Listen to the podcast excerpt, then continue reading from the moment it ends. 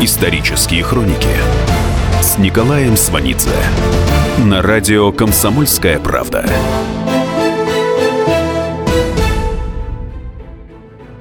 «1963 год. Смоктуновский. Год 1963. Актер Иннокентий Смоктуновский пишет режиссеру Козинцеву в ответ на предложение играть Гамлета. «Уважаемый Григорий Михайлович, горд, счастлив, смущен и благодарен, но больше всего напуган. Страшно, но и не менее страшно хочется. В общем, быть или не быть. В 1963 году вовсю идут съемки фильма «Гамлет». Смоктуновский вспоминает. Когда мне предложили сниматься в «Гамлете», то я до этого не читал пьесу, а только дважды видел в театре спектакль. «Гамлет» с середины 50-х пошел во многих театрах. Тот же Козинцев в 54-м осуществляет постановку в Ленинграде в театре Пушкина. Гамлета играет Бруно Фрейндлих. В Москве в театре Маяковского у Охлопкова Гамлет Евгений Самойлов, потом Михаил Казаков, потом Эдуард Марцевич. Гамлет пошел после смерти Сталина. При жизни Сталина Гамлета не ставят. Мерхольд мечтал о Гамлете. Не удалось. Правда, три сезона с 1931 года у Мерхольда идет пьеса Юрия Олеши, где тема Гамлета проходит лейтмотивом, иногда пародией. Но публика не реагирует, потому что не имеет представления об оригинале. Из отзывов публики «Гамлет – чушь социалистическому строительству», «Гамлет – нытик». Трудно представить себе токаря по металлу с такими настроениями. Сам Олеша в связи с этим говорил «Я видел непонимание зрителя. Публике надо сначала рассказать, что такое Гамлет. Об этом надо рассказывать в течение 10 лет. Сталину не надо было рассказывать, что такое Гамлет. Сталин читал. Он знал, что Гамлет – это возможность сомнения, это способность думать, это душевная воля, это осознание ужаса жизни в вывихнутом веке, осознание глубокое, вплоть до раздумия о том, чтобы не быть. Но и не быть – значит вырваться из плена власти, которая неправедна и кровава. Или вы думаете, что человек – это такая простая машина, на которую можно играть, как на флейте? Эти гамлетовские слова вообще звучат как политический вызов. После войны по Москве пошел слух, что на приеме в Кремле народный артист СССР Борис Ливанов подошел к Сталину и спросил, как, по его мнению, надо ставить Гамлета. «Гамлета вообще не надо ставить», — ответил Сталин. «Гамлета в СССР не ставят 20 с лишним лет. Только случайно он проходит иногда в провинции. Гамлет станет признаком оттепели. Исторические хроники с Николаем Сванидзе на радио «Комсомольская правда». Козинцев ставит Гамлета в театре меньше, чем через год после смерти Сталина. В кино предыдущие 15 лет он работал немного. В 1935-1939 годах Козинцев вместе с Траубергом сняли трилогию о Максиме с Черковым в главной роли. Козинцев присутствует, когда Сталин смотрит «Юность Максима». Во время просмотра входит Поскребышев и передает Сталину записку. Сталин читает и произносит «плохо». Козинцев слышит это и падает в обморок. Сталин говорит «когда очнется этот хлюпик, объясните ему, что плохо относится не к фильму. Товарищу Сталину весь мир говорит плохо. Не падает же Сталин от этого в обморок». В театре Козинцев ставит Шекспира, короля Лира и Отелло – и вот потом, после Сталина, Гамлет. И в театре, и в кино. В 1951 году в своем фильме «Белинский» Козинцев в роли Гоголя снимает Вицина. Режиссер чувствует диапазон и интеллигентность актера. Когда Козинцев задумывает снимать Гамлета, на главную роль он хочет пригласить Вицина. Но в 1961 году выходит короткометражка Гайдая «Пес Барбос и необыкновенный кросс», где Вицин уже избран на роль труса, и мы потеряем Вицина, Гамлета. В историю мировых Гамлетов войдет Смоктуновский. Исторические хроники на радио «Комсомольская правда». Смоктуновский вспоминает. Когда мне предложили сниматься в «Гамлете», я взял два перевода – Лазинского и Пастернака, и уехал на лето из Ленинграда в Дом творчества композиторов – там я заперся в своей комнате и стал вслух читать роль Гамлета. Но это было так громко и страшно, что, когда я открыл дверь, увидел у двери испуганных людей. Директор все меня потом спрашивал о моем здоровье. Но мне хотелось найти грань между нормальным и аномалией и сыграть это в Гамлете, который прикидывается безумным. У Шекспира быть сумасшедшим – это привилегия говорить правду о тех, кто стоит у власти, напишет в дневнике Козинцев. Тема сумасшествия под шекспировским углом зрения в 1963 году уже опасна. Хрущев уже сказал, что только душевно больные могут сомневаться в возможности построения коммунизма. Душевно больной будет объявлена Наталья Горбаневская, участница акции протеста против ввода советских войск в Чехословакию. В психиатрической клинике Жарес Медведев, Петр Григоренко, Буковский, Есенин Вольпин. В их защиту выступают Солженицын и Сахаров. В 1963 году за рубежом опубликована книга члена Союза писателей Валерия Тарсиса «Палата номер 7», в которой рассказано о применении в СССР психиатрии против инакомыслящих. Автор в это время уже полтора года сидит в психиатрической больнице. Исторические хроники с Николаем Сванидзе на радио «Комсомольская правда». У Гамлета будет грандиозный успех. Гамлета везут в Англию. Фильм открывает фестиваль, посвященный 400-летию со дня рождения Шекспира. Гамлет идет в кинотеатре «Одеон» в Сохо. На следующий год наш «Гамлет» признан лучшим иностранным фильмом, шедшим на экранах Великобритании в 1965 году.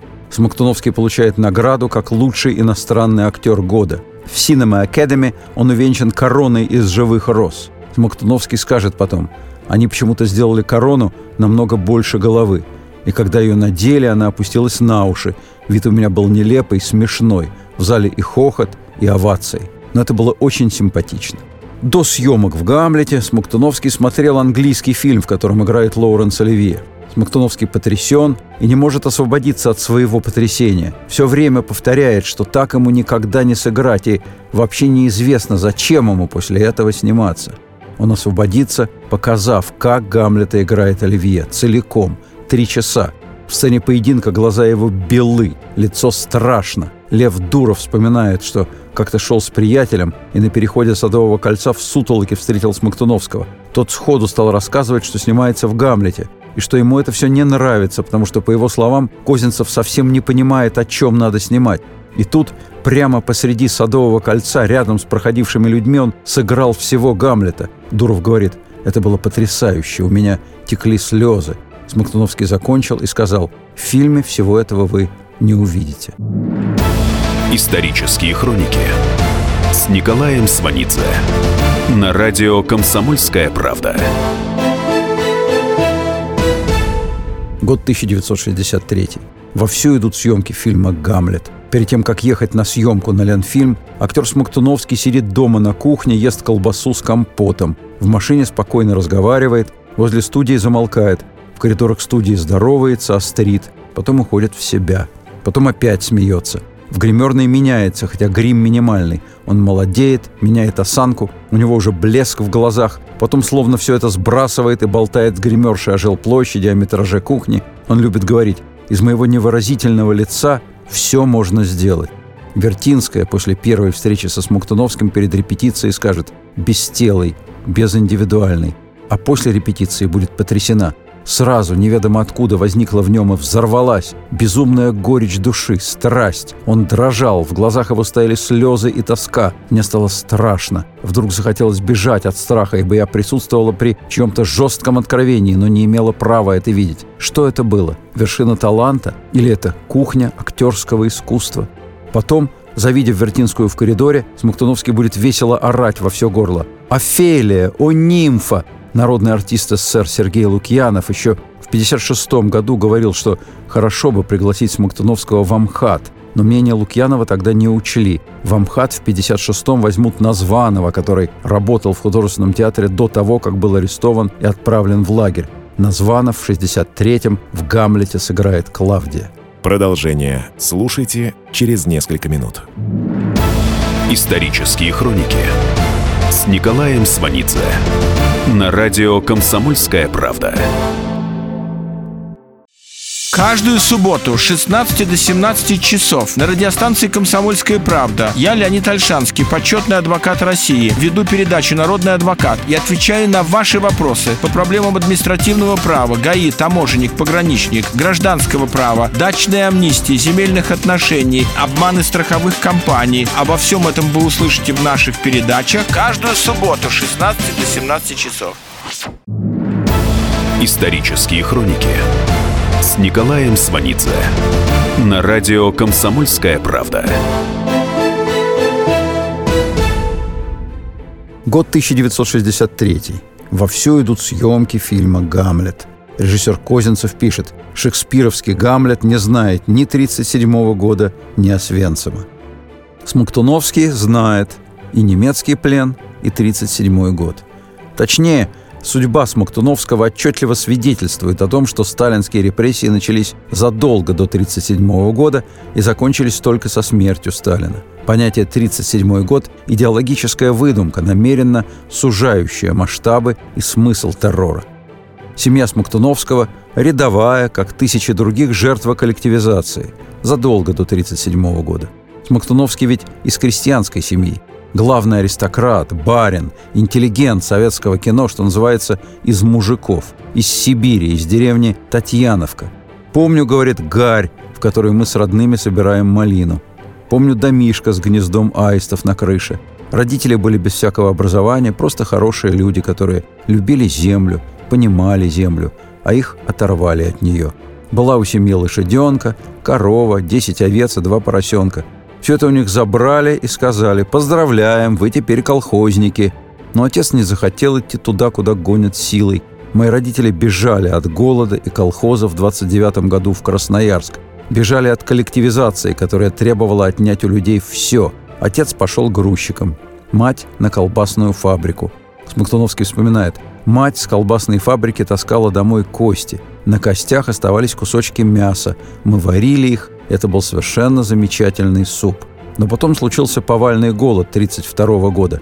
Смоктуновский говорит, чтобы я выжил, меня отдали тетке, у которой своих детей не было. В классе шестом начал заниматься в театральном кружке. Помню, говорит, во время нашего спектакля меня охватило вдруг ощущение невероятной свободы и счастья. Мне стало хорошо, я обалдело, истерически захохотал. Дали занавес, спектакль прекратили, из кружка выгнали. Страсть к театру осталась. В 42-м в 17 лет идет статистом в Красноярский драматический театр. Оттуда на фронт. Ему 18 лет. Нас, молодых, неопытных, отправили из Сибири на пополнение гвардейской дивизии. Только подошли к фронту, как нас разбомбили и расстреляли в упор с Фоки-Вульфов. После той первой встречи с фашистами я стал мучительно тосковать, потерял сон. При виде пищи меня выворачивало. Мог только пить. Так дней 8-9. У двоих наших выживших началась эпилепсия. По сравнению с ними я был просто спокойный мальчик в бархатных штанишках, едва ли не со скрипкой в руках. Принимал участие в форсировании Днепра. Потом наша часть шла в обход Киева. В группе атаковавших оказался в расположении противника и попал в плен. Месяц и четыре дня находился в разных лагерях для военнопленных. К нам приходили немецкие агитаторы, звали в армию Власова, угощали шоколадом. После каждого визита с ними уходило не меньше взвода. Каменецк-Подольской области на этапе 18-летний Смоктуновский бежит из плена. Будет долго идти. Постучит в ближайший дом, ему откроют. Он упадет без сознания. Женщины этого дома спасут его, рискуя собственной жизнью. Потом он будет в партизанском отряде и снова в регулярных частях. И дойдет до Берлина. В конце жизни скажет «Я не знаю, как сложилась бы моя жизнь, если бы не было войны».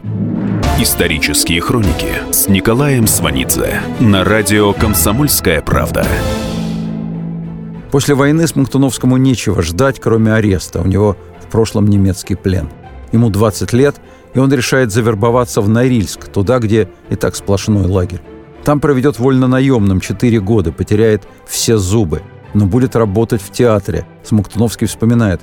В Норильске работали бывшие заключенные, актеры театров ГУЛАГа. Такое созвездие талантов можно встретить только в Старом Малом и в Амхате. Благодаря им я и стал артистом. Там Смоктуновский знакомится со Жжоновым. Жжонов уже после второго лагерного срока. Жжонов вспоминает. В театре платили гроши, и Кеша пару раз увольнялся, уходил бухгалтером на кирпичный завод. Кстати, там главным бухгалтером был знаменитый футболист Андрей Старостин, тоже ссыльный. Смоктуновский очень нуждался. Жонов ему помогал. Жонов говорит – я тогда фотографии зарабатывал сколько хотел. Но я ничего не хотел, у меня не было никакой перспективы до смерти Сталина. Вот прожить день и ладно. Я говорю Смоктуновскому, «Кеш, ну я сын врага народа и сам ссыльный. А ты какого черта тут сидишь? Уезжай отсюда». Он уехал в театр в Махачкалу. 1952-м, летом, в Махачкале отдыхает Андрей Александрович Гончаров, будущий главный режиссер театра Маяковского. Тогда режиссер Московского театра на Бакунинской. Гончаров говорит Смоктуновскому. «Вы на удивление живой артист, Кеша. По актерскому ничего, ничего не кончал, отвечает Смоктуновский. Ах, вот откуда эта самобытность. Бывает. Нужно работать в хороших театрах, где-нибудь в центре. Поезжайте в Москву. Москва – это жизнь, ритм, споры, возможности, борьба. Прекрасно, Кеша. Да хотите, приезжайте в наш театр. Поиск, творчество. Прекрасно. Смоктуновский из Махачкалы поедет в Сталинград. Уходя из Сталинградского театра, скажет, если обо мне не услышите через пять лет, буду заниматься другим делом. Он приезжает в Москву. Он показывается во многих театрах. Всюду восторг, всюду нравится и всюду отказы. Приходит Гончарову, который звал его в Москву. Гончаров встречает его радостно. «Ах, вот куда завела вас ваша самобытность. Бывает. Работать можно в любом театре, а здесь переизбыток прекрасных актеров. Поезжайте куда-нибудь в среднюю полосу России. Там спрос на современного актера. В Россию, конечно, в Россию. Там ритмы, споры, творчество, поиск. Прекрасно, прекрасно. Смоктуновский говорит, меня тянуло в Амхат, но я не смел таким показываться. Во мне была тогда сломлена вера в успех, и я производил впечатление человека неудачливого, чтобы не сказать жалкого. И зимой, и летом ходит в лыжном костюме, другого нет. Спит на подоконнике в театре Ленинского комсомола или по подъездам. Так целый год. Месяц живет на подоконнике замурованного окна в шестиэтажном доме в переулке на Кропоткинской. Жара. Он в лыжном костюме. Пойдет наниматься в театр киноактера. Придет, скажет, я по вопросу найма. Нам электрики не нужны. Он скажет, видите ли, я актер. Ему в ответ, ну а ваше лицо разве можно снимать? Нет. Ваше лицо нельзя снимать. Ваше лицо не киногеничное. И тут вдруг удается через кого-то устроить встречу с самим Пырьевым, директор Мосфильма и режиссер знаменитых сталинских мюзиклов полчаса говорит с никому неизвестным Смоктуновским. После этого Смоктуновский получает работу в театре киноактера, без права сниматься в кино. А совсем скоро его впервые поставят перед камерой. Он заглядывает в объектив и причитает «Мне страшно, мне очень страшно, как я буду играть для стекла?» А потом перестал пугаться. Снялся в фильме «Солдаты» по повести Виктора Некрасова «В окопах Сталинграда» через 6 лет, в 63-м, когда короткая оттепель закончится, против писателя-фронтовика Виктора Некрасова уже идет политическая кампания. Некрасов съездил за границу, его записки о Париже и об Америке, опубликованные в «Новом мире», вызвали у властей ярость. Хрущев на встрече с интеллигенцией 8 марта 1963 года сострил, сказал о Викторе Некрасове. «Некрасов, но не тот». В 1963 году Некрасова, живущего в Киеве, вызывают на проработку на совещание актива творческой интеллигенции и идеологических работников республики. Председательствует секретарь ЦК Компартии Украины, член президиума ЦК КПСС Подгорный. Некрасов говорит, что не признает за собой несовершенных ошибок, что писал и будет писать правду, одну только правду, за которую сражался в окопах Сталинграда. Зал, вопреки ожиданиям, аплодирует. Подгорный говорит – от вашего выступления несет мелкобуржуазным монархизмом, а этого партия, народ терпеть не могут и не будут. В 1963 году в Киеве, а потом в Москве выходит гнусная антисемитская книжонка «Иудаизм без прикрас». Автор некий Кичко. Некрасов выясняет, кто он такой, напишет знакомому. Настоящая фамилия автора книжонки – Квитко. В годы оккупации он был директором Винницкого кинотеатра у немцев – он уцелел и процветает, потому что есть заслуги, которые в глазах наших антисемитов перевешивают даже открытое сотрудничество с врагом. Через три года, в 1966-м, в литературной газете выйдет статья Некрасова, протестующая против создания стадиона на месте Бабьего Яра, где были расстреляны гитлеровцами более 200 тысяч советских граждан, в основном евреев. 29 сентября, в день поминовения расстрелянных в Бабьем Яре, собирается стихийный митинг.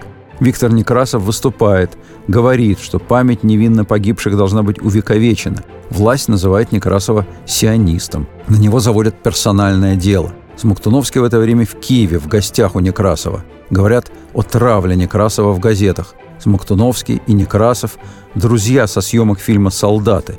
Они оба фронтовики. Олег Ефремов скажет, «Для меня, как и для многих, Смоктуновский начался с фильма «Солдаты». Он сыграл интеллигента на войне – до этого Смоктуновский играл на сценах разных театров, но мало кто знал его. Тут дело не только в нем самом, а именно во времени, в требованиях времени. Через год, в 57-м, время позволит Товстоногову поставить «Идиота», а Смоктуновскому сыграть Мышкина. Исторические хроники с Николаем Сванидзе на радио «Комсомольская правда». В 1957 году артисты БДТ Лебедев и Сторжельчик придут к режиссеру Товстоногову и скажут, что на Ленфильме видели парня, который им показался похожим на князя Мышкина. Его зовут Кеша Смоктуновский. Ему лет 30, и он снялся в фильме по Некрасову. Смоктуновский начинает репетировать Мышкина. Летом 57-го Смоктуновский в письме напишет «Это, собственно, не так уж дурно сыграть Мышкина в таком театре». Смоктуновский репетирует, и ничего не получается.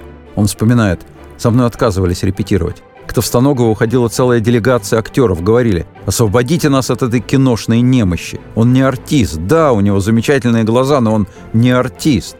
Смоктуновский готов уже отказаться от роли. И вот тут идет на Ленфильме по коридору, кругом люди снуют, и вдруг в этой суете стоит человек и читает книгу. Смоктуновский говорит, он просто стоял и читал книгу, но он был в другом мире, божественно спокоен, а дутловатый, коротко стриженный человек. К нему подошла какая-то женщина, что-то спросила. Он на нее смотрел, как должен был бы смотреть князь Мышкин. Я спросил у нее, кто этот человек. Она пренебрежительно ответила, «А, этот идиот снимается в массовке» и стала рассказывать его биографию. Он был в лагере 17 лет. На следующей репетиции я заговорил другим, его голосом. После этой встречи роль пошла. Продолжение слушайте через несколько минут. Исторические хроники с Николаем Сванидзе на радио «Комсомольская правда». Здравствуйте, я Давид Шнейдеров – по субботам я рассказываю о кино, о его проблемах, о малоизвестных, но не малозначительных фактах. А главное — о том, что из общего кинопотока обязательно стоит посмотреть. Помогают мне в этом актеры, режиссеры, продюсеры, в общем, люди, которые в курсе событий. Погружайтесь со мной в самые массовые из искусств — программу «Синемания» — Слушайте каждую субботу с 13 часов по московскому времени на радио «Комсомольская правда».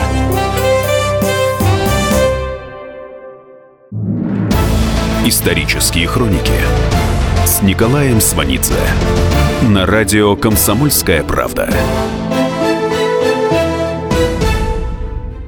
В 1957 по поводу премьеры «Идиота» Смоктуновский напишет – это был последний раз, когда в этом театре на премьере было ползала.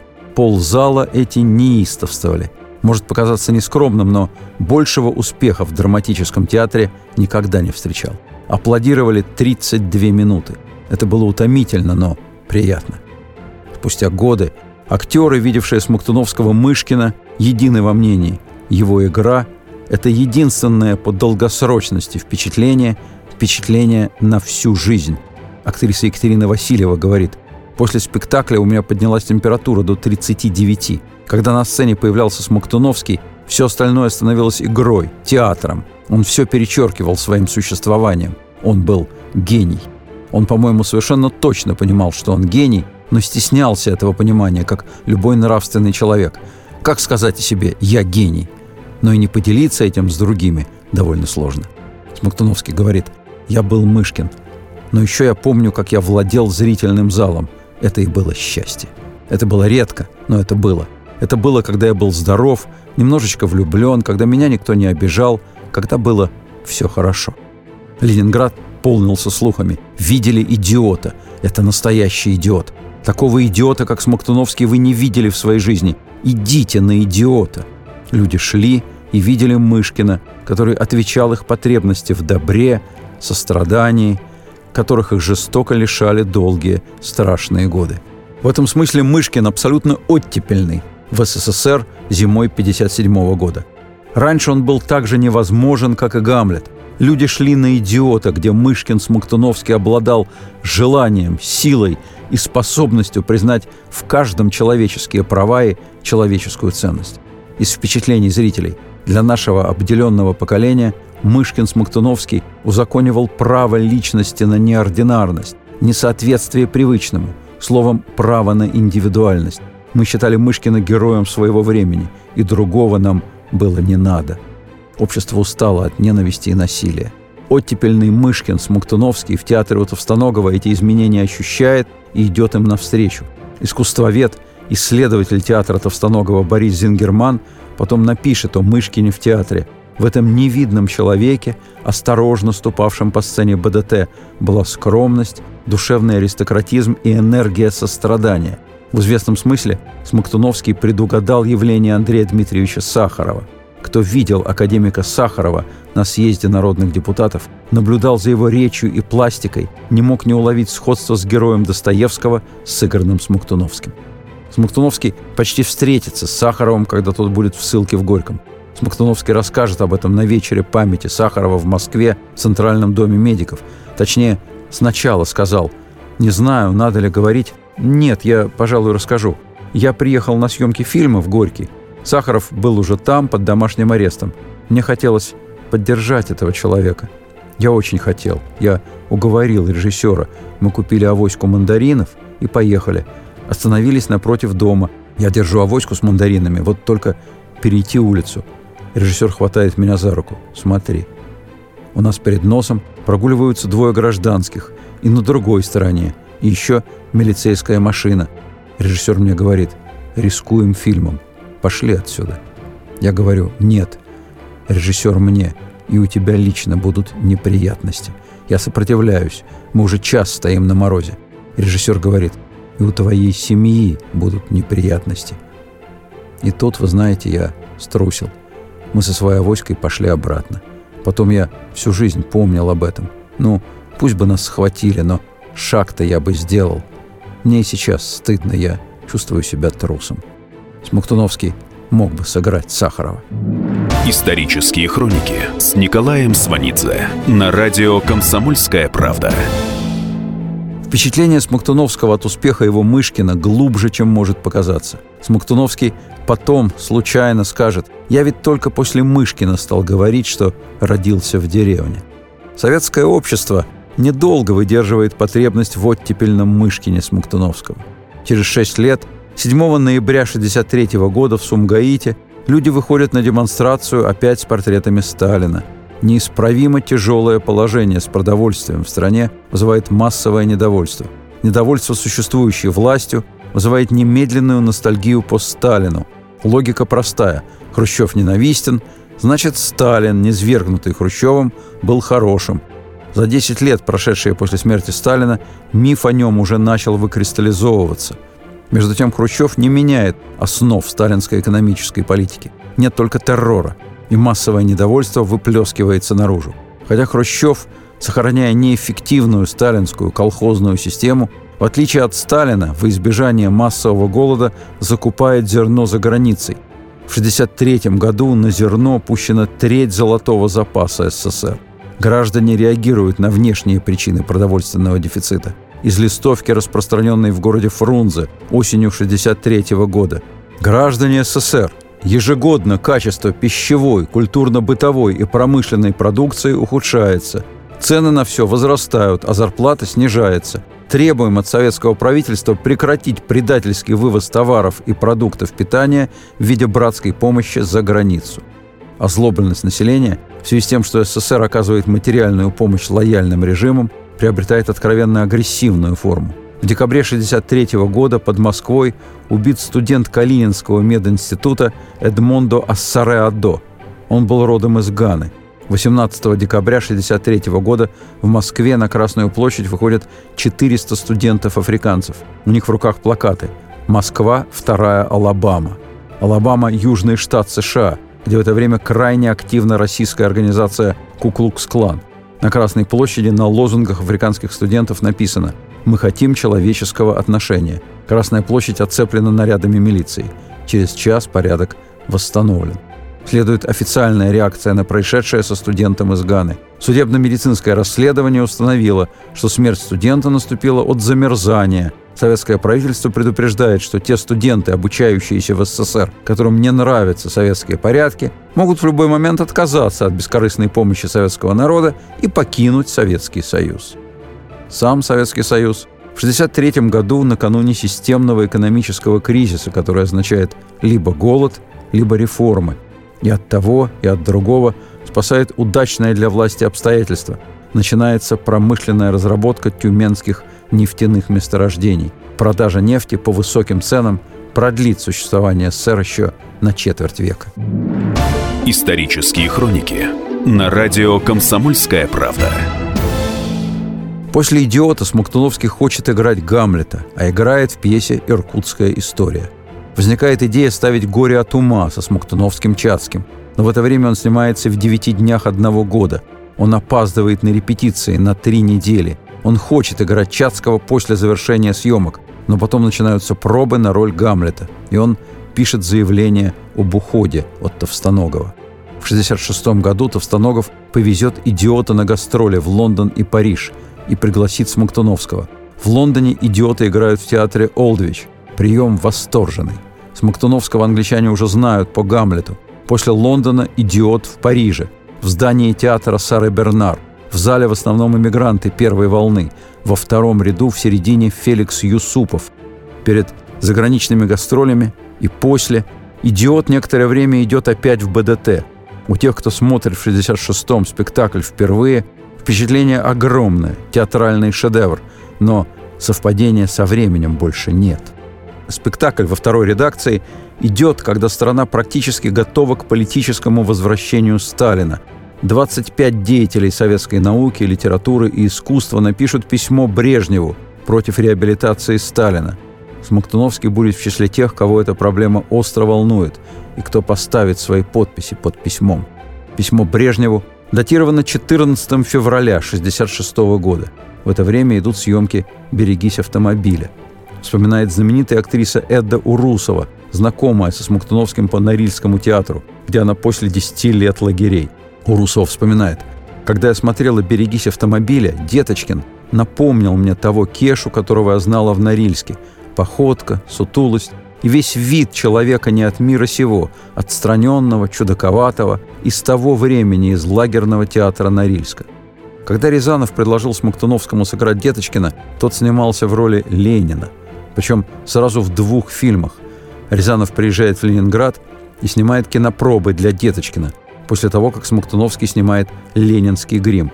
Что касается роли Ленина, то Смоктуновского и режиссера вызывают в ЦК и ругают за эксперименты над образом вождя. Смоктуновского за то, что даже внешне не похож. Говорили, что делает из образа вождя революции русского барина. Смоктуновский пишет «Я играл Ленина в очках. Полная неожиданность. Для начальства шоковая. Образ исказил, скомпрометировал». Исторические хроники с Николаем Сванидзе на радио «Комсомольская правда». И сошлись они в чистом поле, и начали они биться. Каждый за свою правду. И не было в той битве ни правых, ни виноватых. Звон стали.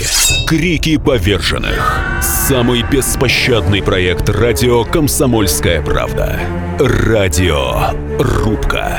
Столкновение взглядов, убеждений и принципов. У гостей в студии всегда полярные мнения. Слушатели участвуют и голосуют. Нам есть о чем поспорить. Остро, жестко, жестоко. Программу «Радио. Рубка» слушайте на радио «Комсомольская правда». Каждую среду в 18.05 по московскому времени. Исторические хроники с Николаем Сванидзе на радио «Комсомольская правда». В 1966 году Смоктуновский вспоминает, в ЦК кроме меня было еще человек 17, сыгравших роль Ленина. Из них 12-13 были лысыми. То есть аппарат ЦК всерьез полагал, что сыграть злого гения нашей страны, да и всего человечества, можно, если имеешь подходящую плешь министр кинематографии Романов вызовет Рязанова и спросит, правда ли, что актер Смоктуновский после того, как сыграл Владимира Ильича Ленина, будет играть жулика? Рязанов отвечает «да», но он же будет играть у меня в другом гриме. «Все равно», — отвечает министр. «Но Деточкин образ положительный», — говорит Рязанов. Министр дает добро, но в конце произносит. «Да, неразборчивый у нас Смоктуновский». И Смоктуновский снимается в «Берегись автомобиля», где в блестящей компании спародирует своего же Гамлета. Потом Смоктуновский и Ефремов сыграют в Амхате булгаковского Мольера, получат удовольствие от игры друг с другом. В некотором смысле они продолжат игру, начатую в «Берегись автомобиля». Ефремов серьезен, Смоктуновский изображает верного приверженца системы Станиславского, которого боготворит Ефремов. Потом Смоктуновский не выдерживает и демонстрирует то, что не вмещается в систему. «Ну да ты ж гений», — говорит Ефремов. «Да, Олег, да», — отвечает Смоктуновский, застенчиво улыбаясь. Исторические хроники на радио «Комсомольская правда». В 1992 году после спектакля «Мольер» прямо на сцене Смоктуновский получит медаль за отвагу, которой его представили 49 лет назад. Фронтовик Смоктуновский в это время пишет «Я воевал, был в плену, выжил.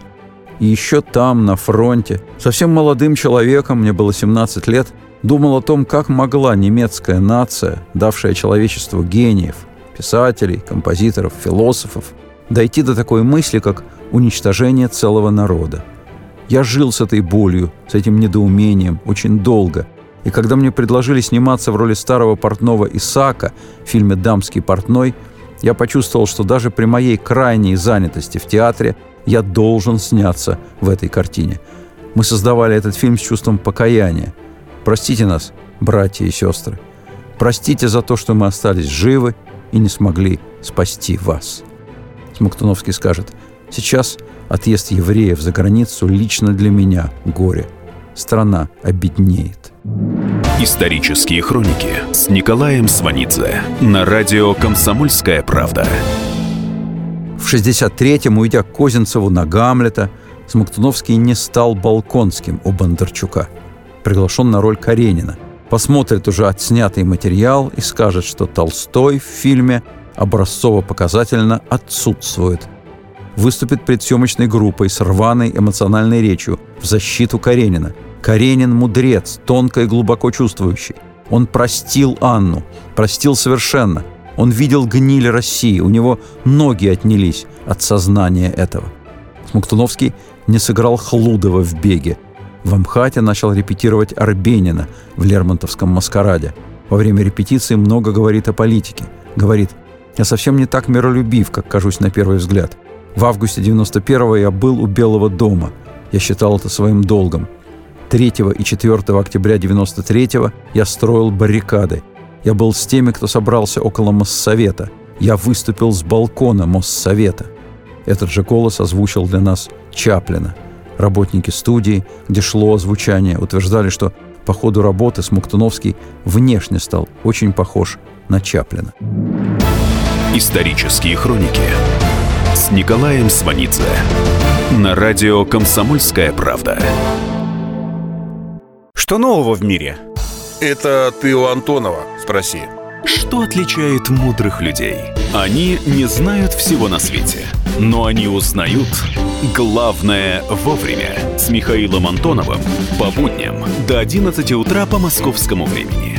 Не упускайте главного.